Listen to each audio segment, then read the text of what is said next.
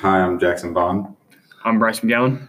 I'm Ethan Lafayette. I'm Taylor Farmer, and welcome to the podcast. Uh, when was the last time you thought about the vets that serve your country? Today, we're going to talk about the lack of support that veterans face, as well as the support that currently is available for them. The support they currently have is fairly good, but it could be much better. Big companies like Disney, Universal, have started to hire more veterans and are looking to hire even more due to their skills and work ethic.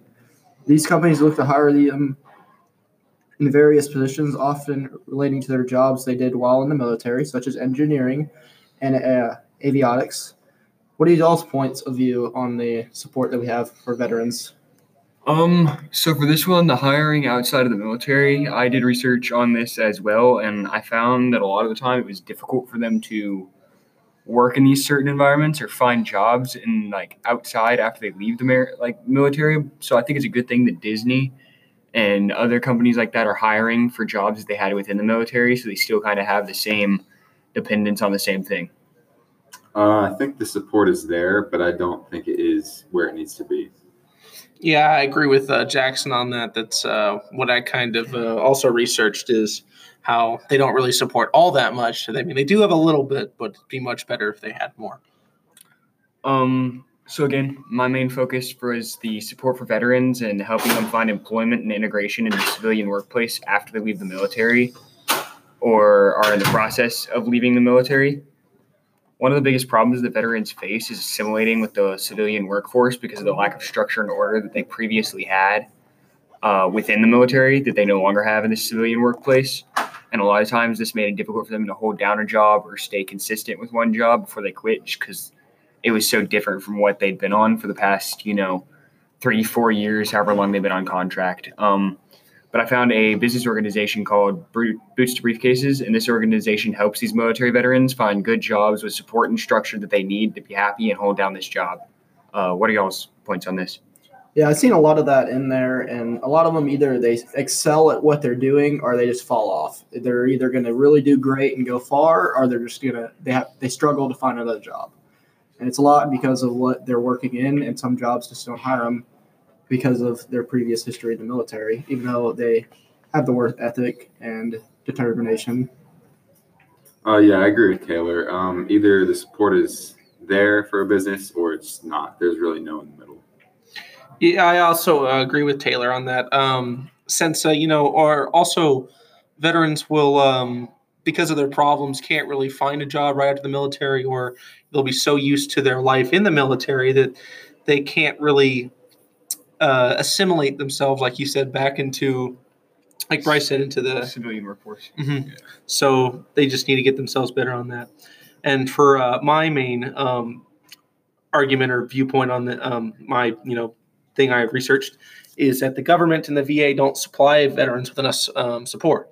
So, uh, like the article I researched about um, and I'm talking about is that the VA uh, lacks a lot of resources to treat the growing mass amount of influx of veterans who need treatment as soon as they come out of the military and the ones who already need treatment and you know haven't really been given what they deserve.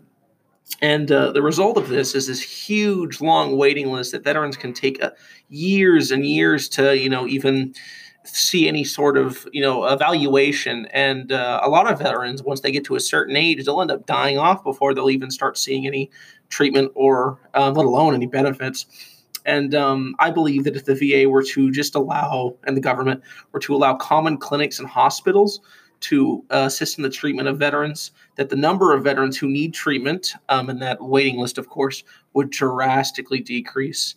Um, what are y'all's uh, viewpoints on this? Yeah, I support uh, that. I think the VA could do more and a lot with it, and I think it's sort of the kind of the government's area of expertise. They're supposed to help with that more and I feel like they're not helping as much as they should.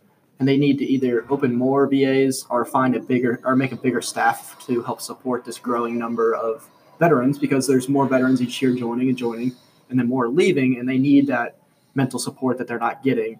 And either they need to figure out a way to fix what they have or start something brand new to go off of that and help with the growing number.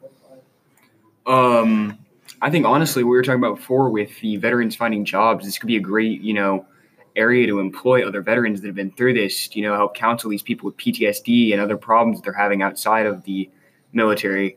It's a good opportunity on both sides to employ those who need employment and then also help these who, you know, are in desperate need of support, you know, mentally and physically once they leave the military. Yeah, you know, the VA obviously has the right idea and the right purpose, but I just don't think the support it currently is giving is where it needs to be. And, uh, you know, all these different things they face, uh, one that often goes unnoticed is PTSD. Uh, currently, about 17% of troops coming back from Afghanistan have PTSD. However, of these, only about 30% are referred for treatment. Uh, you can see from this that the government is doing very little for the treatment of PTSD, and there, without a doubt, needs to be much more research into PTSD and treatment available. Yeah, I, I understand there. Uh, it's a growing problem with a lot of these people coming back. Is they're not physically or mentally the same person they were when they went. So a lot of these organizations are trying to help, but a lot of these people could hire veterans that have that had PTSD or still struggling with PTSD to help. Because I mean, if you go through a situation, you're going to understand how the best way to cope with it or what they're going through, and so you have a little bit of empathy there to be able to help out with their situation. And a lot of that goes back to just helping and just growing their resources of how they're going to help these people out. And a lot of these people just need a little bit of help and just a, a, one person could easily just change this whole entire situation for just one person. I mean, one person could fix it and help with all the P- with PTSD and everything else. Yeah, exactly like Taylor said. It's a great opportunity to employ those who are experienced in it and have struggled with it. And you know, it may end up helping more people than you think, and it's a great outlet for all of this, uh, the PTSD, all of that. It's just a good opportunity that needs more support and is super underrated. So yeah, like I said about the whole waiting list and such, um, the VA could really, you know, if they just crack down a little bit more on how they could assist, um, instead of deciding when they're going to assist, would really assist a lot because PTSD um, is one of those big underlying factors that a lot of veterans have. It's kind of one of those things that it's not really a guarantee, but it's more like an 80% chance it's going to happen to you. So, really, all they need to do is crack down on who can do it and hopefully make it a lot quicker of a process. Overall, overall, there is a lot of support for our veterans. In the end of this, end of the day, in the end of the day, there's a lot of support, and I feel like we should fix it just a little bit more by helping them with getting more resources, more time, more people. Just, I mean, nothing's perfect, and I feel like there's at the end of the day, there's a lot of stuff that could fix it and help with the problem of what support we have for our veterans. And that will be all for the podcast. See y'all later.